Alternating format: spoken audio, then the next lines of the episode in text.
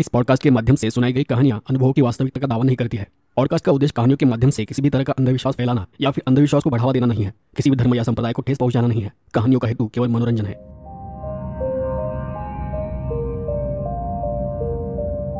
ये कहानी चार दोस्तों के बारे में है। हालाँकि यह हादसा तीन दोस्तों के साथ ही हुआ था और चौथा दोस्त तब उनसे मिलने जा रहा था। तो इसीलिए वो उस हादसे का शिकार नहीं हुआ था। पर नरेश ने मुझे उस गाँव और उस जगह के बारे में बताने से इनकार कर दिया। पर वो घटना बेहद डरावनी थी और इसीलिए मैंने उसका कहानी में रूपांतरण किया है। तो कहानी असल में ऐसी है कि रोहित, सुरेश, उदय और नरेश, ये चार दोस्त थे। चारों कॉलेज में एक साथ पढ़ते थे। तो एक दिन उनका प्लान हुआ कि रात को कहीं जाकर पार्टी करते हैं। मतलब सिगरेट, बियर वगैरह पीते हैं। और फिर जैसा प्लान था, उस हिसाब से तैयारियाँ होने लगी। किसी ने कुछ खाने का सामान लिया, किसी ने बियर खरीदी तो किसी ने बाइक का इंतज़ाम किया। और आखिर में नरेश को बस जगह का बंदोबस्त करना था। तो जैसा प्लान हुआ था, वैसे नरेश ने उन सबको अपने खुद के गाँव आने को कहा। अब गाँव के लोग कम से कम नौ बजे या फिर दस बजे तक सो जाते हैं। तो नरेश ने तीनों दोस्तों को रात दस बजे के बाद गाँव आने को कहा था। नरेश ने अपने ही किसी दोस्त के घर पार्टी का इंतज़ाम किया था। और फिर जैसा प्लान हुआ था ठीक उसी तरह रोहित, सुरेश और उदय तीनों भी सामान लेकर नरेश के गाँव की ओर निकल पड़े। वो बाइक चला ही रहे थे कि तभी उदय को मोबाइल पर नरेश का फ़ोन आया। हेलो उदय, अरे एक प्रॉब्लम हो गई यार। वो जो दोस्त के घर हम बैठने वाले थे ना, वो अब मना कर रहा है। तो अब क्या करे? तो उदय ने रोहित और सुरेश को नरेश की प्रॉब्लम के बारे में बताया। तब सुरेश ने कहा, अरे गाँव में पीने के लिए कम जगह है क्या? किसी भी खेत में घुस गए तो घंटा किसी को पता चलेगा। और फिर उन्होंने प्लान चेंज किया। और नरेश के गाँव के आसपास ही किसी खेत में जाने का प्लान बनाया। और फिर जैसा तय हुआ था, वैसा उन्होंने नरेश को गाँव के बाहर आने को कहा। अब तीनों भी फिर बाइक शुरू कर उस गाँव की तरफ़ निकल पड़े। तीनों एक ही बाइक पर जा रहे थे।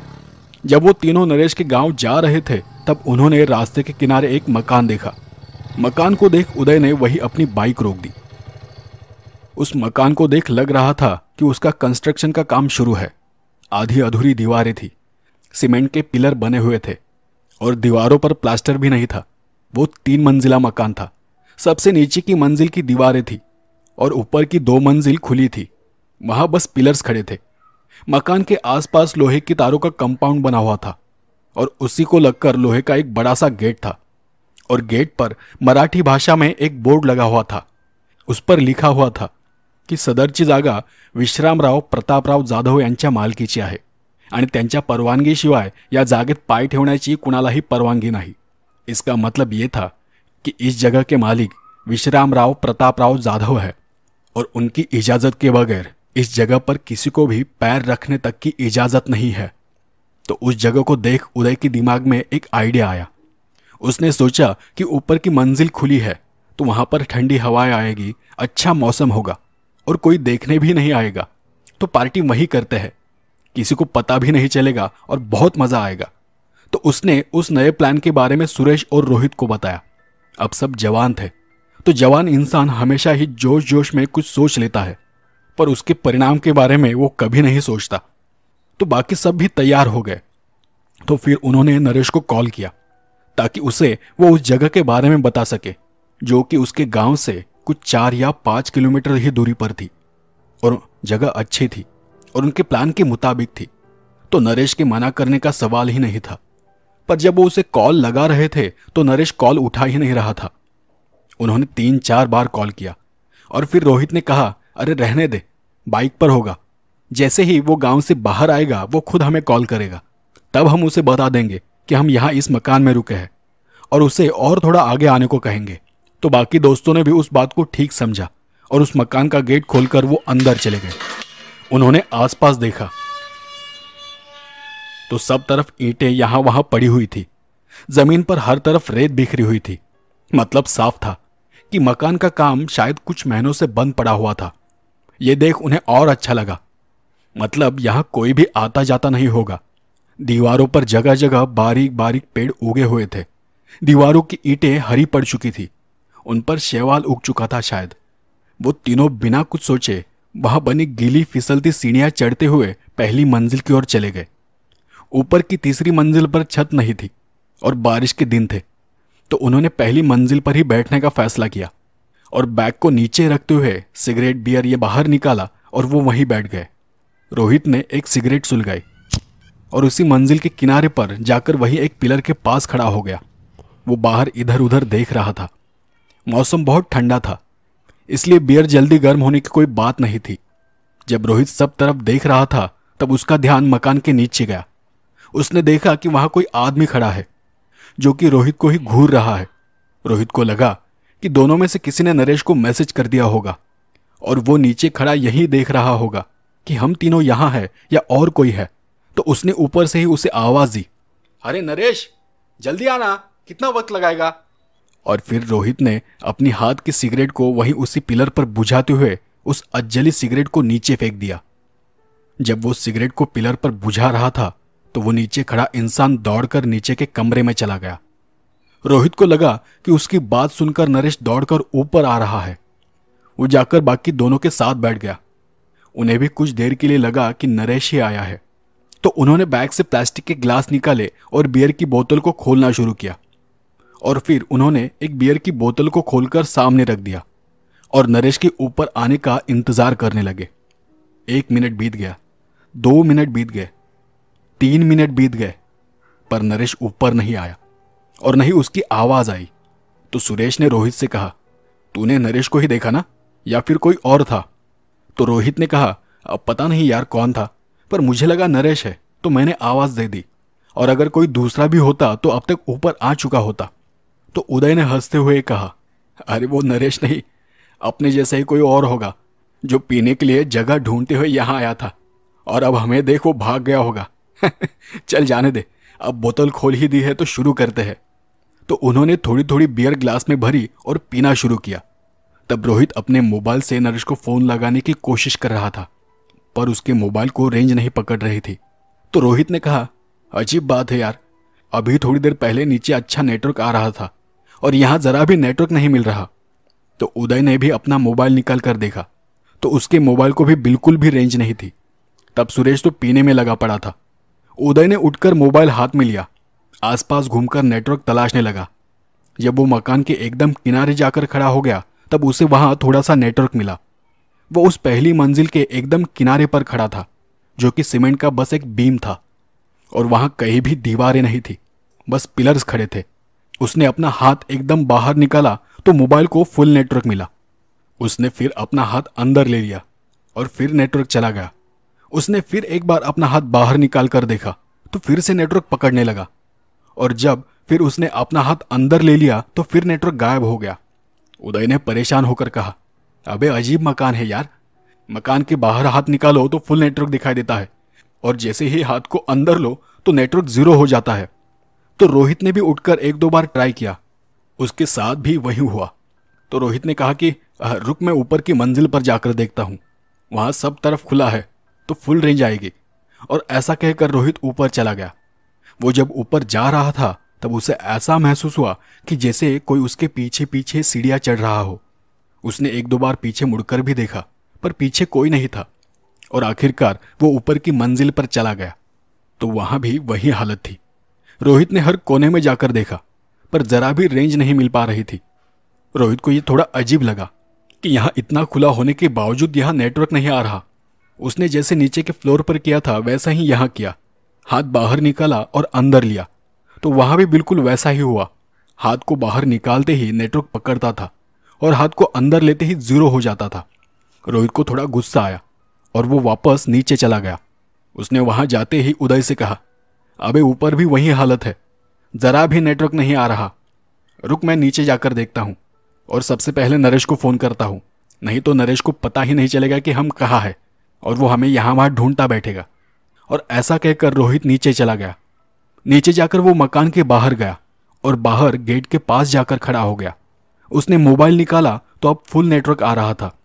तभी उसका ध्यान पास लगे उस बोर्ड की ओर गया, जिस पर लिखा था कि इस जगह के मालिक विश्राम राव प्रताप राव जाधव है और उनकी इजाज़त के बगैर इस जगह पर किसी को भी पैर रखने तक की इजाज़त नहीं है। रोहित ने वो पढ़ा और उस बात को नजरअंदाज करके उसने नरेश को कॉल लगाया। अरे नरेश, कहाँ है तू? जल्दी आना यार। अरे बस एक मिनट में निकल रहा हूँ। गाँव के बाहर ही मिलता हूँ। तो रोहित ने कहा, अरे नहीं थोड़ा आगे चले आ। हम यही रास्ते में ही एक मकान में रुके हुए हैं। तो नरेश ने कहा, कौन सा मकान? पर इस बार नरेश की आवाज़ ठीक से नहीं आ रही थी। तो रोहित ने कहा अरे तेरी आवाज़ ठीक से नहीं आ रही। अरे हम यही रास्ते में एक मकान में है जिसका कंस्ट्रक्शन का काम चल रहा है शायद। थोड़ा पुराना है पर पार्टी करने के लिए एकदम मस्त जगह है। किसी विश्राम राव का मकान है। रोहित की वो बात सुनकर नरेश उससे कुछ कहना चाह रहा था। अबे पागल हो गए क्या? जल्दी से निकलो वहाँ से अभी के अभी। पर नरेश की आवाज़ ठीक से सुनाई नहीं दे रही थी। रोहित को उसकी बात जरा भी समझ में नहीं आई। उसे लगा कि यहाँ रेंज का बहुत प्रॉब्लम है। तो उसने फ़ोन को ऊपर पकड़ते हुए नेटवर्क को ठीक करना चाहा और तभी उसका ध्यान उस आखिरी और तीसरी मंजिल की ओर गया। वहाँ कोई था जो रोहित को घूर रहा था। तो रोहित ने भी गौर से उसे देखने की कोशिश की और उसने नीचे से ही आवाज़ दी। कौन है? सुरेश? उदय? ये तुम हो क्या? और तभी अचानक ही उसके हाथ में जो मोबाइल था वो इतना गर्म हो गया कि उसने हाथ से मोबाइल झटक दिया। उसने अपने हाथ पर फूंक मारी और फिर उसने ऊपर देखा, पर अब वहाँ कोई नहीं था। रोहित को अब थोड़ा थोड़ा शक होने लगा था कि यहाँ इस जगह कुछ गड़बड़ लगती है। इस जगह आने के बाद से उसे अंदर ही अंदर जो एहसास हो रहा था, वो कुछ अच्छा नहीं था। उसे यहाँ आने के बाद से ही अजीब सा लग रहा था। वहाँ की हवा भी घुटन से भरी लग रही थी, बस उसी जगह की। और फिर रोहित ने नीचे पड़ा अपना मोबाइल उठाया और वो ऊपर जाने लगा। वो सीढ़ियाँ चढ़ने ही वाला था। तब उसे एहसास हुआ कि उसी सबसे नीचे की मंजिल पर कोई है। तो उसने पीछे मुड़कर देखा। तो मकान के एक कोने में दीवार से लगकर कोई इंसान खड़ा था, जो कि फिर से रोहित को घूरे जा रहा था। रोहित ने ध्यान से उसे देखने की कोशिश की। तब रोहित को उस कोने से हंसने की आवाज़ सुनाई देने लगी। एक अजीब सी आवाज़।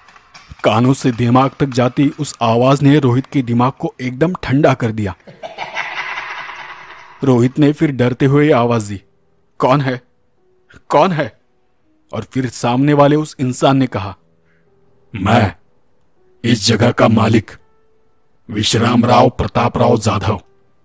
यह जगह मेरी है और तुम मेरी इजाज़त के बगैर यहाँ आए हो। तो रोहित को लगा कि यह इंसान शायद इसीलिए उसके पीछे पड़ा है। तो उसने कहा सर, माफ़ करना हमें पता नहीं था कि यह आपकी जगह है। तो उस इंसान ने गुस्से में ही कहा, बाहर बोर्ड लगा हुआ है। तुमने अभी अभी पढ़ा ना? और रोहित आगे कुछ कह पाता। तब तक वो इंसान, वो जो कोई भी चीज़ थी, वो रोहित पर झपट पड़ी। और अगले ही पल, रोहित की बस एक दर्द भरी चीख उस जगह पर गूंजी। वहाँ ऊपरी मंजिल पर बैठे उदय और सुरेश ने भी वो आवाज़ सुनी। और उस आवाज़ को सुनकर वो काँप उठे। सुरेश ने कहा, अबे, ये रोहित की आवाज़ थी ना? तो उदय ने कहा, लग तो वैसी ही रही थी। तभी उन्हें रोहित सीढ़ियों से ऊपर आता दिखाई दिया तो सुरेश ने उससे कहा, क्या बे, चीखने को क्या हुआ था तुझे रोहित ने डरते हुए उन्हें कहा अबे, यहाँ कुछ गड़बड़ लगती है। जब से मैं यहाँ आया हूँ, मुझे अजीब सा एहसास हो रहा है। ऐसा लगता है कि कोई यहाँ है और हम सबको मारने वाला है। तो उदय ने पूछा, अबे, कौन मारने वाला है हमें? तो रोहित ने उदय की ओर देखते हुए उतनी ही ठंडी आवाज़ में उसे जवाब दिया, विश्राम राव प्रताप राव जाधव। इस घर का मालिक। और फिर सुरेश उसकी बात को सुनकर हंसने लगा। तभी उन्हें नीचे से मोबाइल बजने की आवाज़ सुनाई दी। उदय ने रोहित से पूछा अभी ये तो तेरे मोबाइल की आवाज़ है ना? पर रोहित ने उसके बात का कोई जवाब नहीं दिया और वो उठकर ठंडे कदमों के साथ सीधे नीचे चला गया। तब सुरेश ने कहा, अबे, इसे क्या हो गया? ये क्यों ऐसे बात कर रहा है? उन्हें लगा कि रोहित मोबाइल लेने नीचे गया है, पर फिर भी बहुत देर तक मोबाइल की आवाज़ आ रही थी। तो सुरेश उठकर आगे किनारे तक चला गया और उसने वहाँ से नीचे झुककर देखा। नीचे मकान के बाहर ज़मीन पर रोहित का मोबाइल पड़ा हुआ था और उसके पास ही सीमेंट की पानी की टंकी बनी हुई थी। वहाँ टंकी के पास कोई लेटा हुआ दिखाई दे रहा था। सुरेश ने नीचे उसे आवाज़ दी। अबे रोहित, ऐसा क्यों पड़ा हुआ है? उठ अरे, नरेश का फ़ोन होगा। और तब सुरेश का ध्यान आगे गया। तभी सामने रास्ते पर एक बाइक आकर खड़ी हो गई। वो नरेश था। और उसने हाथों से इशारा करते हुए सुरेश को नीचे आने को कहा। यहाँ सुरेश भी उसे इशारा करते हुए ऊपर आने को कह रहा था। अबे, ऊपर आना। और आते आते उस बेवड़े को भी लेकर आ। देख कैसा पड़ा हुआ है। तो सुरेश की बात सुनकर नरेश ने भी नीचे देखा। तो वहाँ रोहित की बॉडी पड़ी हुई थी। वो देख नरेश ने चीख कर सुरेश को नीचे आने को कहा। और तभी नरेश ने देखा कि सुरेश के पीछे कोई खड़ा है। नरेश की उस गेट के अंदर जाने की हिम्मत ही नहीं हो रही थी। और अगले ही पल किसी ने सुरेश को पीछे से धक्का दे दिया। और वो चीखते हुए पहली मंजिल से नीचे गिर पड़ा। नरेश यहाँ डर के मारे काँप रहा था। सुरेश को नीचे गिरता देख उदय दौड़कर वहाँ चला आया। उसने भी नीचे झुककर देखा। देखा तो सुरेश नीचे दर्द के मारे तड़प रहा था। नरेश ने फिर चिल्लाकर उसे कहा पीछे जा पीछे जा, यहाँ मत आ। नरेश ने भी चिल्लाकर उसे पीछे हटने को और नीचे जल्दी आने को कहा। उदय ने नीचे देखा तो नीचे एक तरफ़ रोहित की लाश पड़ी हुई थी और दूसरे तरफ़ सुरेश तड़प रहा था। उसे समझते देर नहीं लगी कि यहाँ कुछ गड़बड़ है। वो दौड़कर नीचे जाने लगा। जब वो नीचे गया तो उसने देखा कि उस मकान के कोने में कोई इंसान खड़ा था। वो सीढ़ियाँ उतरते हुए अपनी जगह पर ही रुक गया और कांपती, थरथराती आवाज़ में उसने पूछा कौन हो तुम? तो उस इंसान ने ठंडी आवाज़ में उसे जवाब दिया विश्राम राव प्रताप राव जाधव, इस जगह का मालिक। और उसकी आवाज़ सुनकर उदय दौड़कर बाहर जाने की कोशिश करने लगा। तब उसने देखा कि नरेश गेट के अंदर आया था और सुरेश को घसीटते हुए गेट के बाहर ले जा रहा था। तभी यहाँ उदय का पैर किसी ईट या पत्थर से टकरा गया और वो नीचे गिर पड़ा। गिरने की वजह से उदय बहुत ज़ोर से चीखा। तो नरेश का ध्यान उस मकान की ओर गया। तब नरेश ने देखा कि कोई था जो उदय के पीछे खड़ा था और उसका पैर पकड़कर वो उसे अंदर खींच रहा था। नरेश समझ गया कि अब उदय को बचाना मुश्किल है। वो किसी तरह सुरेश को खींचकर गेट के बाहर चला गया और उदय का इंतज़ार करने लगा। पर कुछ देर बाद नरेश और सुरेश को उदय की बस चीखें सुनाई दी। वो चीखें सुनकर दोनों की भी हालत खराब हो गई थी। तब सुरेश दर्द से कराते हुए नरेश को वहाँ से निकलने को कह रहा था। जब उदय की आवाज़ आना बंद हो गया तो नरेश समझ गया कि उदय अब नहीं रहा। तो उसने किसी तरह सुरेश को उठाकर बाइक को पकड़कर खड़े रहने को कहा। ऊपर से गिरने की वजह से सुरेश की एक टांग की हड्डी टूट गई थी और एक हाथ का शोल्डर फिसल चुका था, जिसे उसने अपने दूसरे हाथ से पकड़ रखा था। नरेश जब बाइक पर बैठ रहा था, तब उन दोनों का ध्यान ऊपर उस मकान की ओर गया। वहाँ ऊपर वो इंसान खड़ा था विश्राम राव प्रताप राव जाधव। और उन्हें देख वो अजीब तरह से हंस रहा था। नरेश ने सुरेश को किसी तरह पीछे बिठाया और उसे वो अपने गाँव लेकर चला गया। दर्द की वजह से रात को सुरेश कब बेहोश हो गया उसे भी पता नहीं चला। दूसरे दिन वो एक सरकारी अस्पताल में था और जब वो होश में आया था, तब पुलिस उससे पूछताछ करने वहाँ आई थी और पूछताछ करके वो वहाँ से चली गई। तब सुरेश को पता चला कि असल में वो जगह जिस इंसान के नाम पर थी मतलब विश्राम राव प्रताप राव जाधव, वो ज़िंदा ही नहीं था। और कुछ साल पहले ही उसकी उस जगह पर मौत हो गई थी। उसके और उसके किसी भाई के बीच उस ज़मीन और उस मकान को लेकर झगड़ा चल रहा था। तब विश्राम राव ने उस जगह पर अपने नाम का बोर्ड लगा दिया था। झगड़ा बढ़ता चला गया। और एक दिन गुस्से में आकर विश्राम राव के भाई ने उस जगह और उस मकान को हड़पने के लिए उसे मार दिया था। लेकिन उसके बाद भी वो जगह उसे नहीं मिली, क्योंकि विश्राम राव आज भी वही है। वो किसी को वहाँ आने नहीं देता। उस घटना के बाद सुरेश जब ठीक हुआ तो उसे भी कुछ महीनों की सजा हुई। हालाँकि उस पर रोहित और उदय के खून का इल्ज़ाम लगने वाला था, क्योंकि घटना के वक्त उन तीनों के अलावा वहाँ कोई नहीं था। पर अच्छी बात यह थी कि कोई भी सबूत न मिलने की वजह से उसे कम सजा हुई। उसे बस उसकी लापरवाही और किसी की परमिशन के बगैर उसकी प्रॉपर्टी में ज़बरदस्ती घुसने के जुर्म में बस कुछ महीनों की सजा हुई थी। नरेश का कहना है कि विश्राम राव का कोई भी वारिस न होने की वजह से सरकार ने उस जगह को अपने कब्जे में ले लिया है और वहाँ एक और बोर्ड लगा दिया है कि यह प्रॉपर्टी सरकार की है। पर वो दूसरा बोर्ड अब भी वही है, जिस पर लिखा है, इस जगह के मालिक विश्राम राव प्रताप राव जाधव है और उनकी इजाज़त के बगैर इस जगह पर किसी को भी पैर रखने तक की इजाज़त नहीं है।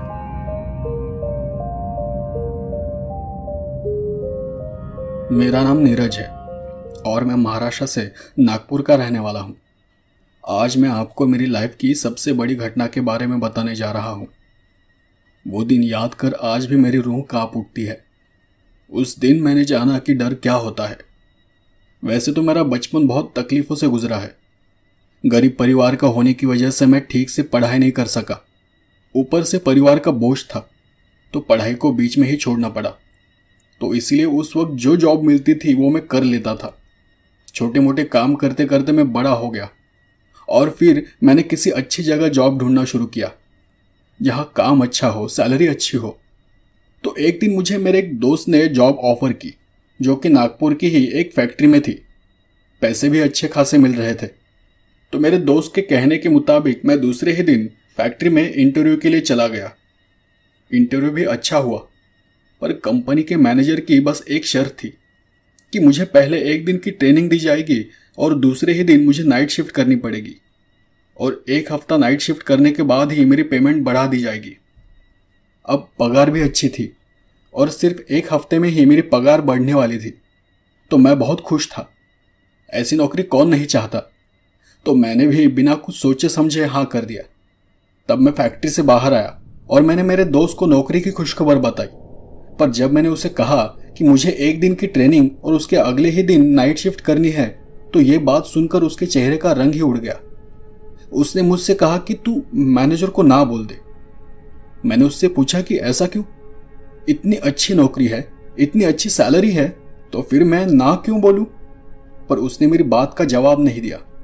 कहा कि मैं कह रहा हूँ ना तो ये नौकरी नहीं कर सकता। यहाँ बहुत अजीब अजीब घटनाएँ हुई है। बहुत से लोगों की जान भी जा चुकी है। मुझे लगा कि शायद पहले ही हफ़्ते में मुझे उससे दुगनी सैलरी मिल रही है तो शायद मेरी तरक्की देख वो जल रहा होगा। तो मैंने उसे चिड़कर कहा तो मेरी तरक्की देखकर जल रहा है ना? उसे मेरी वो बात बहुत बुरी लगी, और शायद मेरी वो बात सुनकर वो भी गुस्सा हो गया। और जाते जाते उसने इतना ही कहा, जान प्यारी है तो नौकरी छोड़ दे। और वो वहाँ से चला गया। तब मेरा दोस्त पैकिंग और सप्लाई के सेक्शन में काम करता था और मेरा काम प्रोडक्शन सेक्शन में था। और मैंने सोचा कि वैसे भी वो मेरे सेक्शन में काम नहीं करने वाला तो उसे कहाँ पता चलने वाला है? जब पता चलेगा तो देख लूँगा। और मैं चुपचाप दूसरे ही दिन फैक्ट्री में चला गया। एक दिन की ट्रेनिंग ली और घर वापस आया। दूसरे दिन मुझे जैसे बताया था, वैसे ही मैं नाइट शिफ्ट के लिए फैक्ट्री में पहुँच गया। मेरी शिफ्ट रात को 11 बजे शुरू होने वाली थी। इसलिए मैं आराम से खाना गिना खा के नौकरी पे चला गया। मेरे वहाँ जाने से कुछ देर पहले ही कुछ लोग जो फैक्ट्री में थे, वो भी घर चले गए थे। वॉचमैन था, पर वो भी मेन फैक्ट्री से काफ़ी दूरी पर था। मैंने अंदर जाते हुए उससे पूछा कि फैक्ट्री में अब कौन कौन है? तो उसने कहा कि कोई नहीं है। फैक्ट्री तो बंद है। तो मैंने फिर कहा, फैक्ट्री बंद है? तो मुझे फैक्ट्री में क्या काम करना है? उसने इधर उधर देखते हुए कहा, नाइट शिफ्ट में यही काम है। इस फैक्ट्री में बस तुम्हें रात गुजारनी है। मैं उसकी बात को समझ नहीं पाया। मैंने फिर उससे पूछा मतलब?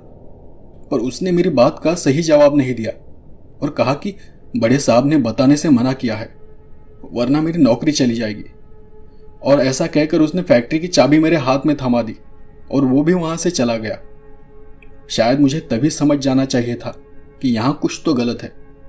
लेकिन फिर भी मैं मेन गेट से होते हुए अंदर चला गया। मेन गेट से कुछ पाँच मिनट की दूरी पर फैक्ट्री का दूसरा गेट था। मैंने बाहर से फैक्ट्री को देखा तो सब ठीक लग रहा था, पर फिर भी मुझे चिंता इस बात की थी कि मुझे फैक्ट्री के अंदर जाकर आखिर करना क्या है? मतलब मेरा काम क्या है? और अगर काम कुछ नहीं है तो मुझे इतनी ज़्यादा सैलरी क्यों देने को राज़ी है? पर फिर भी मैं उस फैक्ट्री का गेट खोलकर फैक्ट्री के अंदर चला गया।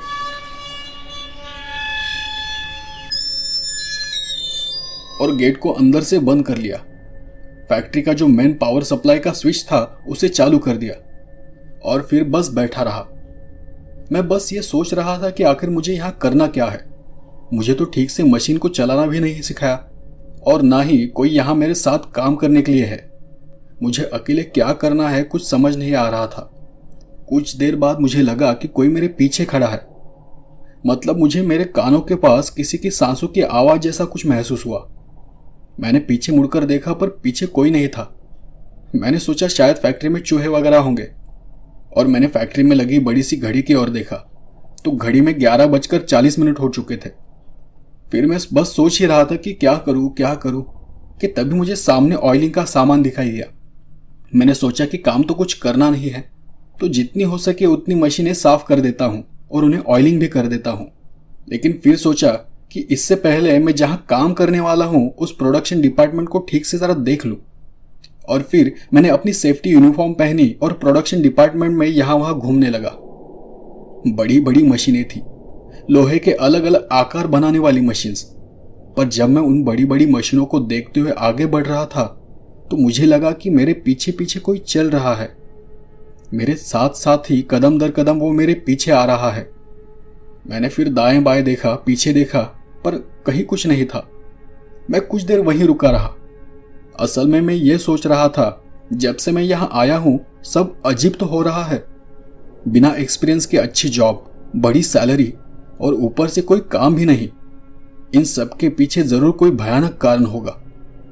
मैंने घड़ी में देखा तो बारह बजकर पंद्रह मिनट हो रहे थे, और तभी अचानक फैक्ट्री का पावर सिस्टम बंद हो गया। सब तरफ़ अंधेरा ही अंधेरा हो गया। मैं टॉर्च लेना भूल ही गया था, जो कि फैक्ट्री के टूल बॉक्स में थी। मैं लड़खड़ाते हुए टूल बॉक्स को ढूंढ ही रहा था कि मुझे फिर से किसी के होने का एहसास हुआ। वो मेरे ही पीछे था। तो फिर मैं थोड़ा तेज चलने लगा। पर फैक्ट्री में बहुत सी चीज़ें थी जिनसे मैं बार बार टकरा रहा था। हालाँकि मेरे हाथ पाँव अब कांपने लगे थे। मेरे पीछे कुछ तो था। मैं आगे जा ही रहा था कि किसी ने मेरे कंधे पर हाथ रख दिया। कौन है? कौन है? उस हाथ से मुझे झटका सा लगा और मैं नीचे गिर गया। मैं अपने हाथों के बल अपने आप को पीछे घसीटते हुए ले जा रहा था। उठना चाहता तो था पर डर लग रहा था। तभी मेरे हाथों में टूल बॉक्स लग गया। मैंने फट से उसे खोलकर टॉर्च निकालकर टॉर्च को ऑन किया, पर मेरे पीछे वहाँ कोई भी नहीं था। मेरे होठ भी कांपने लगे थे। मैंने फिर से एक बार टॉर्च की रोशनी में अपनी नज़र इधर उधर घुमाई, पर कहीं कुछ भी नहीं था। मैं अपने आप को शांत करने की कोशिश कर रहा था कि तभी मुझे मेरे कानों के पास एक आवाज़ सुनाई दी।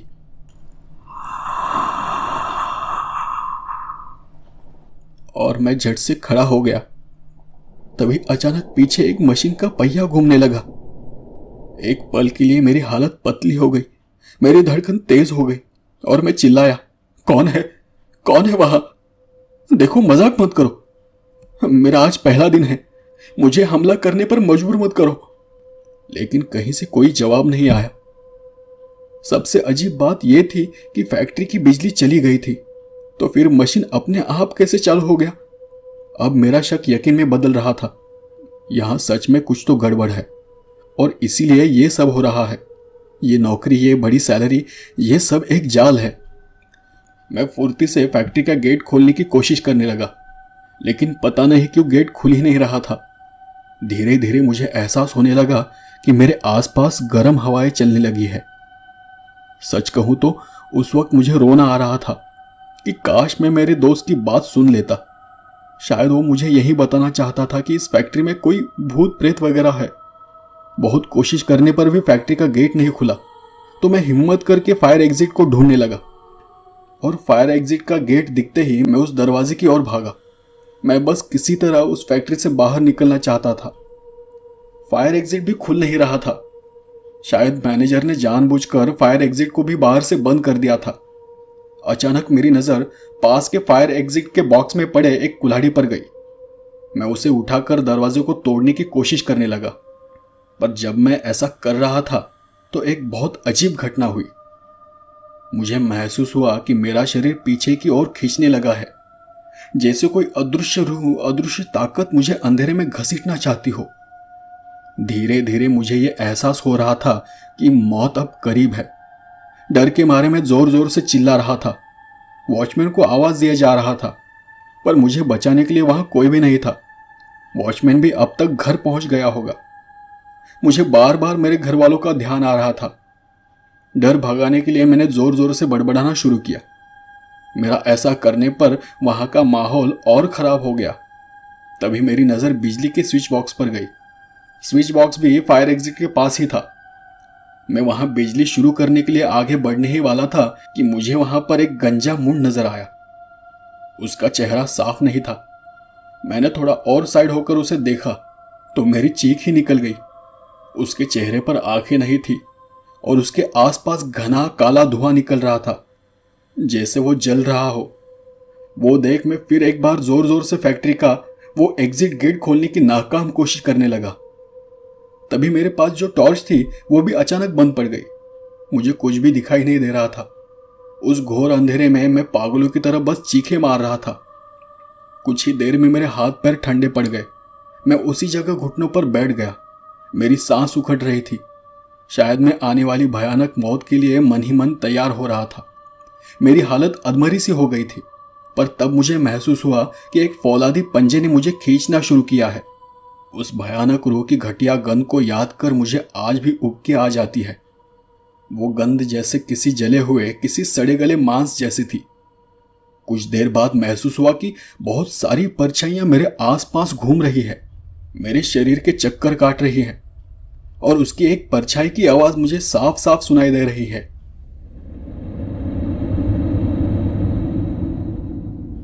धीरे धीरे वो आवाज़ तेज होने लगी।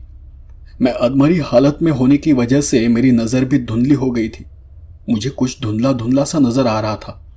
मेरे सामने वही बिना आँखों वाली गुस्सेल मुंड परछाई थी और उसके आसपास बहुत सारी काली डरावनी परछाइयाँ भी थी। अचानक उसने अपना गरम खोलता हुआ पंजा मेरी तरफ़ बढ़ाया और मुझे ज़ोर से फैक्ट्री के अंदर खींचना शुरू किया। उस वजह से मेरे पेट पर बहुत से लोहे के काटने के घाव पड़ गए। मेरे बदन से खून बहने लगा। और उस वजह से कुछ ही देर में मैं बेहोश हो गया।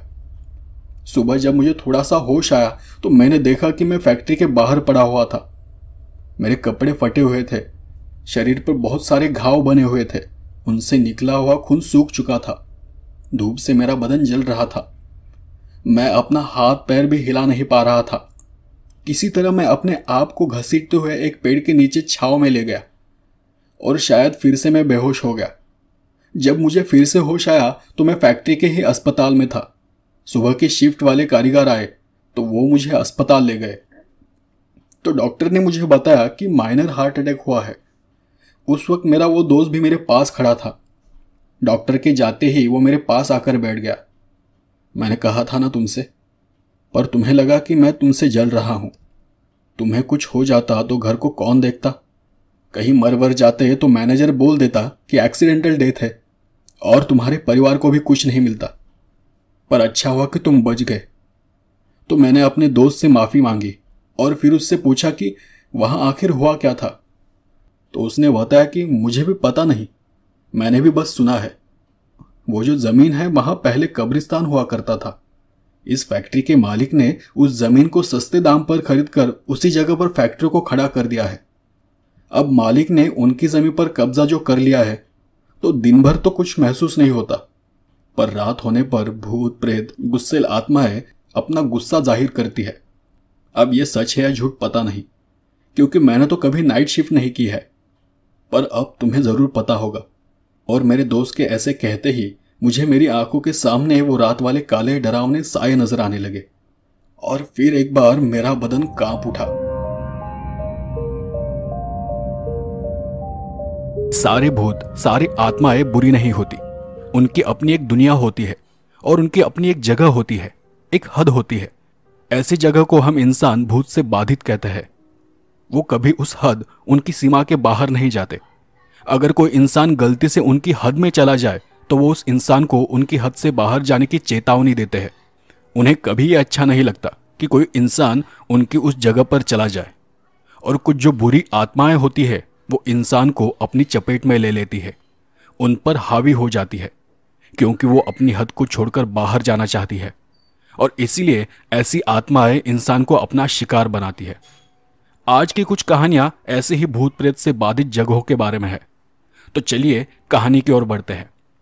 पहली कहानी मुझे मेरे कजिन ने सुनाई थी, जो कि गाँव का ही रहने वाला है, और ये कहानी उसके दोस्त किशोर के साथ हुई एक सच्ची घटना है। तो कहानी कुछ ऐसी है तो किशोर तब एमआईडीसी में काम किया करता था। अब जो लोग नहीं जानते हैं कि एमआईडीसी क्या होती है, उन्हें बता दूँ कि एमआईडीसी मतलब महाराष्ट्र इंडस्ट्रियल डेवलपमेंट कॉरपोरेशन मतलब एक ऐसी जगह जहाँ छोटी बड़ी इंडस्ट्रीज़ एक साथ अपना काम करती है, जहाँ सरकार की तरफ़ से लोगों को अपनी कंपनी के लिए जगह दी जाती है। तो किशोर तब अपनी शिफ्ट खत्म कर घर वापस जा रहा था। उसके गाँव का नाम काशिल है। जो कि सातारा से मतलब एमआईडीसी से करीबन 28 से 30 किलोमीटर दूर है। अब उसकी शिफ्ट रात करीबन 11 बजे खत्म हो गई थी। और वो कुछ साढ़े ग्यारह बजे अपनी बाइक लेकर रात अपने घर निकल पड़ा।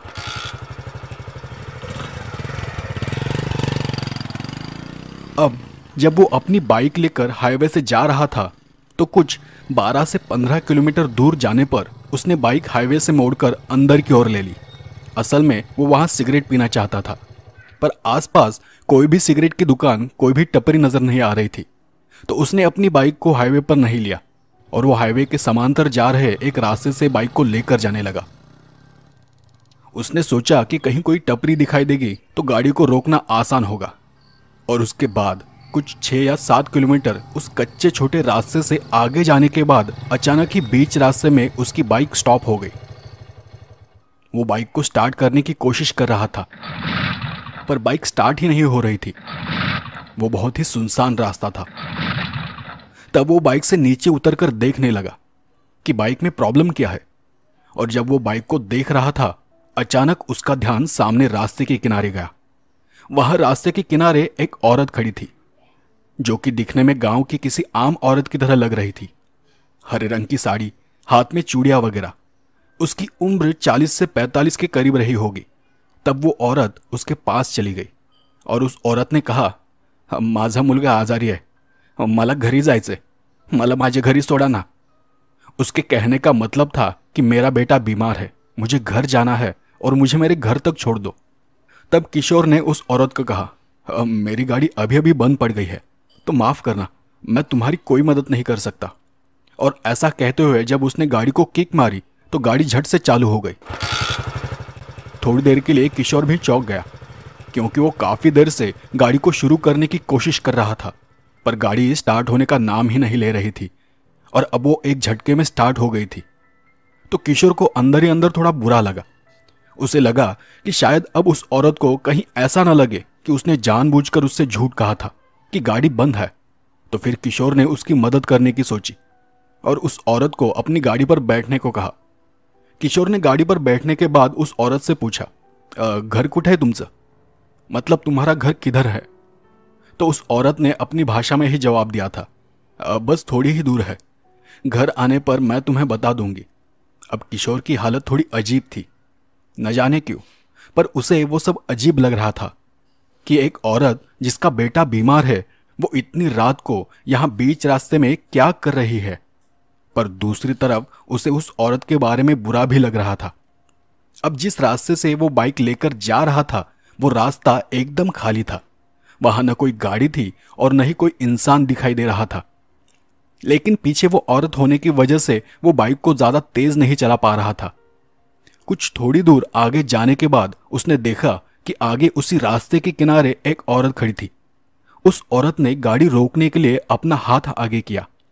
और अब किशोर गाड़ी को रोकना नहीं चाहता था, क्योंकि ऑलरेडी पीछे एक औरत बैठी हुई थी। पर बाइक जैसे जैसे उस औरत के करीब पहुँच रही थी, बाइक अपने आप ही धीमी होने लगी। बाइक का स्पीड एकदम से कम हो गया। किशोर को तब ऐसा लगा जैसे उसका बाइक पर जरा भी काबू न हो। और फिर बाइक अचानक ही उस औरत के पास जाकर अपने आप ही बंद पड़ गई। वो औरत भी बिल्कुल वैसी ही हरे रंग की साड़ी में थी। गाड़ी रुकते ही उस औरत ने किशोर से कहा माझा मुलगा आजारी आहे. मला घरी जायचंय. मला माझ्या घरी सोडा ना. और जब किशोर ने वो बात सुनी, उसके रोंगटे खड़े हो गए। उस औरत ने भी वही कहा था, जो कुछ देर पहले पीछे बैठी औरत ने कहा था। मेरा बेटा बीमार है। मुझे घर जाना है। मुझे मेरे घर छोड़ दो। और फिर किशोर ने उस अंधेरे में गौर से उस औरत को देखा। तो वो वही औरत थी, जिसे उसने कुछ देर पहले लिफ्ट दी थी। किशोर ने झट से पीछे मुड़कर देखा। पर उसके पीछे बाइक पर कोई नहीं था। वो औरत जो अभी कुछ देर पहले उसके बाइक पर बैठी थी, वो वहाँ नहीं थी। उस एहसास से किशोर के हाथ पाँव कांपने लगे। उसका गला सूख गया और गले से आवाज़ निकलना भी बंद हो गया। उस वक्त किशोर ने उस औरत से कुछ भी नहीं पूछा। कुछ पूछने की उसमें हिम्मत ही नहीं थी। वो जान चुका था कि यह कोई भूतिया जगह है। उस औरत ने फिर अपनी भाषा में कहा, मेरा बेटा बीमार है। मुझे घर जाना है। मुझे मेरे घर छोड़ दो ना। पर किशोर बहुत बुरी तरह से डरा हुआ था।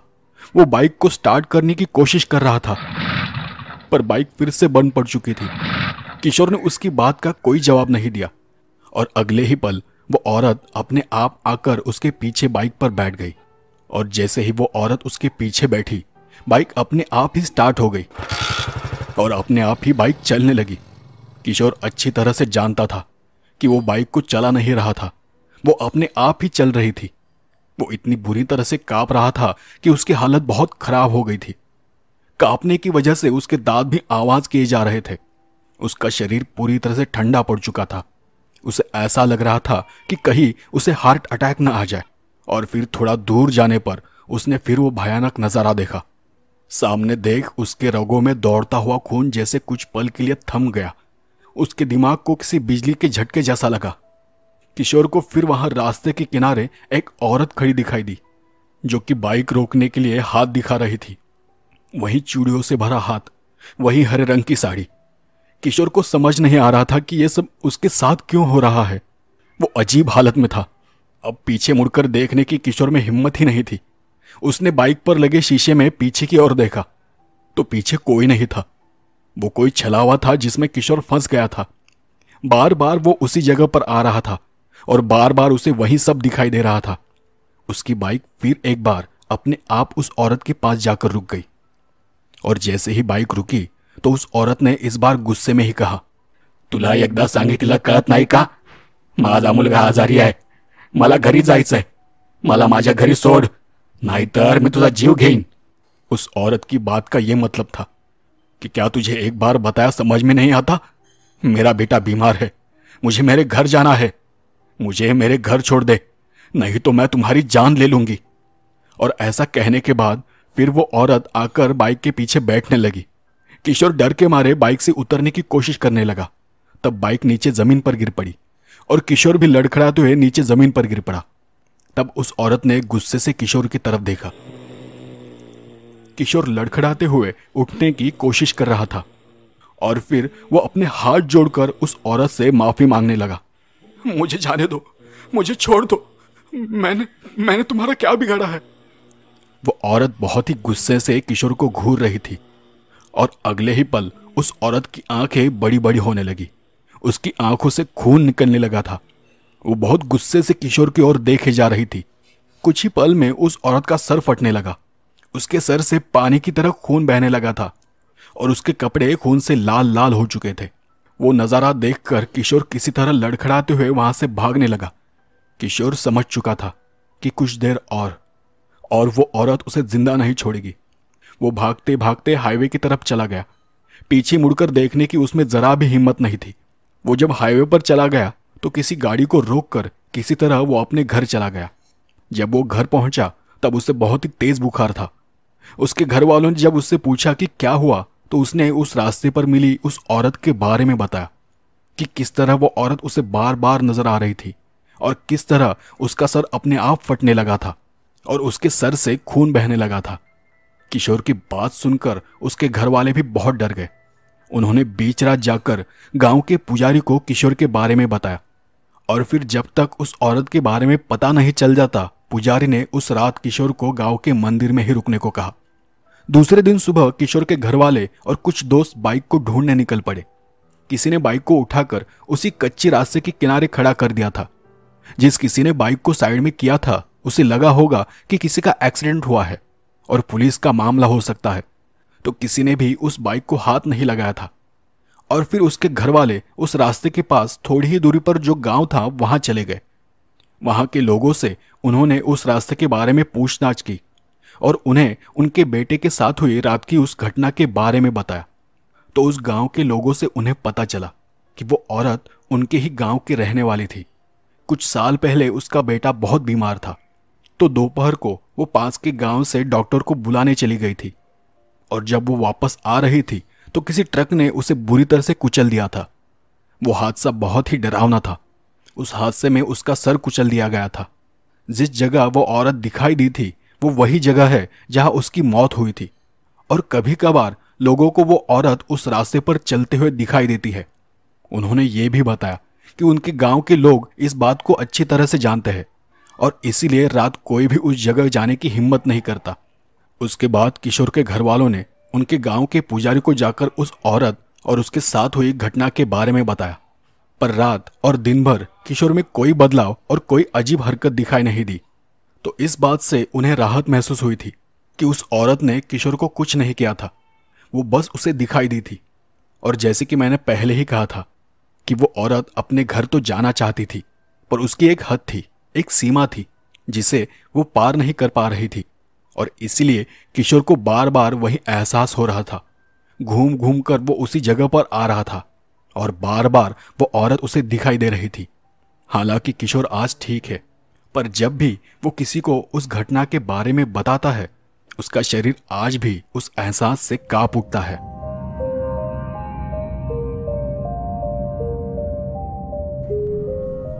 नमस्कार दोस्तों, मेरा नाम पंकज है। मैं कानपुर का रहने वाला हूँ।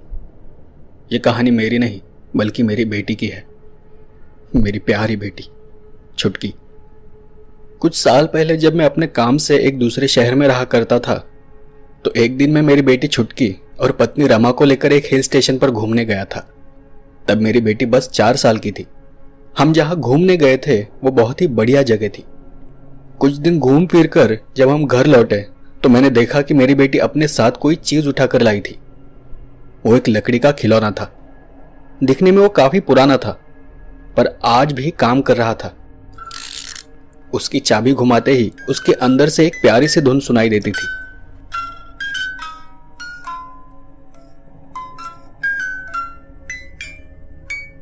मैंने जब छुट्टी से पूछा तो उसने कहा कि उसे वो खिलौना उसी हिल स्टेशन पर एक पेड़ के नीचे रखा हुआ मिला था। अकेला और उदास बैठा था। तो मैं उसे अपने साथ लेकर आई। मैं उसकी बात को ठीक से समझ नहीं पाया, और बच्ची समझकर मैंने उस बात को वही टाल दिया। फिर एक दिन मेरी पत्नी रमा ने मुझे बताया कि चुटकी ने अब घर से बाहर जाना ही बंद कर दिया है। दिन भर वो अकेले घर में उस खिलौने के साथ ही खेलती रहती है। न जाने उसे वो खिलौना इतना क्यों पसंद आया है। तब मैंने कहा, अरे, वो अभी बच्ची है, नया खिलौना है तो कुछ दिन खूब खेलेगी और फिर जब ऊब जाएगी तो अपने आप ही बाहर खेलने चली जाएगी। और ऐसा कहकर मैं अपने काम में लग जाता था। उसके कुछ ही दिनों बाद रमा ने फिर से मुझे कहा, तुम्हारा अपनी बेटी पर बिल्कुल ध्यान नहीं है। दो महीने हो गए हैं और अब तक वो एक मिनट के लिए भी घर से बाहर नहीं गई है। जब भी उसे बाहर जाने को कहो तो कहती है कि मेरे सारे दोस्त तो यही है तो फिर मैं क्यों बाहर जाऊँ? और ऐसा कहकर फिर अपने कमरे में चली जाती है। कभी अगर मेरे साथ चलने को कहूँ तो भी नहीं आती। सीधे मना कर देती है। तो मैंने रमा से कहा, ठीक है, बच्चे हैं तो क्या कर सकते हैं? तुम रहने दो, मैं बात करता हूँ। तब रमा ने कहा, नहीं, तुम मेरी बात को समझ नहीं रहे। छुटकी पहले अपने कमरे में भी अकेले जाने से डरती थी। और अब दिन भर वो अकेले ही अपने कमरे में रहती है। इतना ही नहीं बल्कि अब उसे अकेले घर में रहने से भी डर नहीं लगता। मैं जब घर का काम कर रही होती हूँ तो अचानक ही उस खिलौने की आवाज़ आती है और मुझे छुटकी के साथ साथ और भी कई बच्चों के हंसने की आवाज़ सुनाई देती है। तो मुझे रमा पर थोड़ा गुस्सा आ गया। रमा अब ये ज़्यादा हो रहा है। अरे वो बच्ची है। कोई भूत नहीं कि कुछ भी बताए जा रहे हो। और तुम्हें पता है कि मैं नास्तिक हूँ। न मैं भगवान में विश्वास रखता हूँ और न ही भूत प्रेतों में। तो ऐसी मनगणन कहानियाँ मुझे मत सुनाया करो तुम। और रमा की बात सुनने के बाद मैंने खुद छुटकी पर ध्यान देना शुरू किया।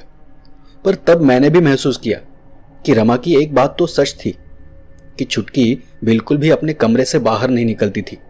दिन भर वो उसी खिलौने के साथ खेलती रहती थी।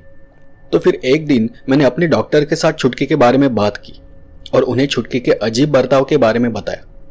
तो डॉक्टर ने बताया कि बच्ची है। ज़ोर ज़बरदस्ती तो नहीं कर सकते। तो प्यार से, बहला फुसला कर उसे बाहर के बच्चों में लेकर जाओ। कभी बाहर किसी गार्डन में लेकर जाओ। कोई दूसरा अच्छा सा खिलौना ला कर दो। सब अपने आप ठीक हो जाएगा। तो जैसा डॉक्टर साहब ने कहा था, मैंने वही किया। मैं खुद उसे घर से बाहर लेकर जाता और बच्चों के साथ खेलता। पर छुटकी का सारा ध्यान बस अपने घर की ओर लगा रहता। वो खेल खेल में बीच में ही भागकर घर के अंदर अपने कमरे में चली जाती थी। उसके बाद एक दिन मैं उसे गार्डन ले जा रहा था, पर वो आने को तैयार ही नहीं थी। उसे लाख मनाने के बावजूद वो गार्डन जाने के लिए राज़ी नहीं थी। जैसे तैसे मैंने उसे राज़ी कर लिया, लेकिन बाहर जाते ही कुछ ही मिनट में वो घर वापस जाने की जिद करने लगी। गार्डन गए तो भी हर एक मिनट में वो यही बात पूछती थी कि हम घर वापस कब जाएँगे। अब मैं भी उसके इस अजीब बर्ताव से थोड़ा परेशान हो गया था। उसने हमसे भी बात करना छोड़ दिया था। हर वक्त वो बस अपने कमरे में रहती थी। ऐसे ही एक दिन जब मैं घर से बाहर जाने की तैयारी कर रहा था तो मैंने सुना कि वो किसी से बात कर रही है। मैंने अपने कान को दरवाजे पर लगाया तो उसकी आवाज़ तो मुझे साफ़ साफ़ सुनाई दे रही थी पर उसके साथ और एक खुशफुसाहट भरी आवाज़ आ रही थी, जो मैं ठीक से सुन नहीं पा रहा था। तो मैंने झट से दरवाज़ा खोला, पर कमरे में छुटके के अलावा कोई नहीं था। वो अपने छोटे से टेबल के पास बैठकर खेल रही थी। और सामने वही लकड़ी का खिलौना था। उसी दिन मैं गिफ्ट शॉप से उसके लिए बिल्कुल वैसा ही खिलौना लेकर आया। क्योंकि मुझे बस ये देखना था कि उस खिलौने में सच में कुछ गड़बड़ है या फिर छुटकी बीमार है। पर जब मैंने उसे वो खिलौना दिखाया तो छुटकी ने उस खिलौने को घर से बाहर फेंक दिया। तब पहली बार मुझे छुटकी पर बहुत गुस्सा आया और मैं उस पर चिल्ला बैठा। तब पहली बार ऐसा हुआ कि छुटकी अपनी मम्मी के पास जाने के बजाय अपने कमरे में चली गई। और उसने अंदर से अपना कमरा बंद कर लिया। उस बात की वजह से रमा रात भर रोती रही और मेरी हालत ऐसी थी कि मैं रमा को हालात समझा नहीं पा रहा था और अब रमा भी मुझसे दूर दूर रहने लगी। उसका मानना था कि यह सिर्फ़ कोई खिलौना नहीं है। इस पर किसी भूत, किसी आत्मा का साया है। उसने कहा कि उसने कई बार छुटकी को किसी से बात करते हुए सुना था। उसने कई बार उस खिलौने को कचरे में फेंक दिया था। पर वापस आते ही वो खिलौना वही के वही नज़र आता है। पर मैं नास्तिक होने की वजह से उसकी बातों पर यकीन नहीं करता था। उसके कुछ दिनों बाद एक रात जब मैं सो रहा था, मैंने कुछ बच्चों का शोर सुना। मैंने उठकर घड़ी में वक्त देखा तो रात के दो बज रहे थे। वो देख मैं हैरान हो गया, इतनी रात को कौन से बच्चे खेल रहे हैं? मैंने अपने बिस्तर से उठकर खिड़की से बाहर झाँक कर देखा। तो जो देखा, वो देख मैं बहुत घबरा गया। छुटकी बाहर अकेले ही खेल रही थी, पर वो ऐसे खेल रही थी जैसे उसके साथ और भी कई बच्चे खेल रहे हो। पर मैंने तो बच्चों की आवाज़ साफ़ साफ़ सुनी थी। मैं कमरे से बाहर गया तो देखा कि घर का दरवाज़ा खुला हुआ था। फिर मैं दौड़कर घर से बाहर गया और छुटके को उठाकर घर के अंदर ले आया और अंदर से दरवाज़ा लगा लिया। मेरी उस हरकत की वजह से छुटकी ज़ोर ज़ोर से रोने लगी, क्योंकि उसे बीच रात बाहर खेलने जाना था। तब रमा भी जल्दी से बाहर आई। मैंने उसे सारी बात बता दी, और फिर मेरी बात सुनकर वो मुझ पर ही गुस्सा होने लगी। मैंने उसे समझाते हुए कहा कि यह भूत वूत कुछ नहीं होता। हमारी छुटकी शायद बीमार है। मैं कल ही उसे एक अच्छे से दिमागी डॉक्टर को दिखाता हूँ। दूसरे ही दिन मैं उसे ज़बरदस्ती एक स्पेशलिस्ट डॉक्टर के पास ले गया, और उन्हें सारी घटनाओं के बारे में बता दिया। तब डॉक्टर ने बताया कि यह स्क्रिजोफेनिया रोग के लक्षण हैं। इस रोग में ऐसा होता है कि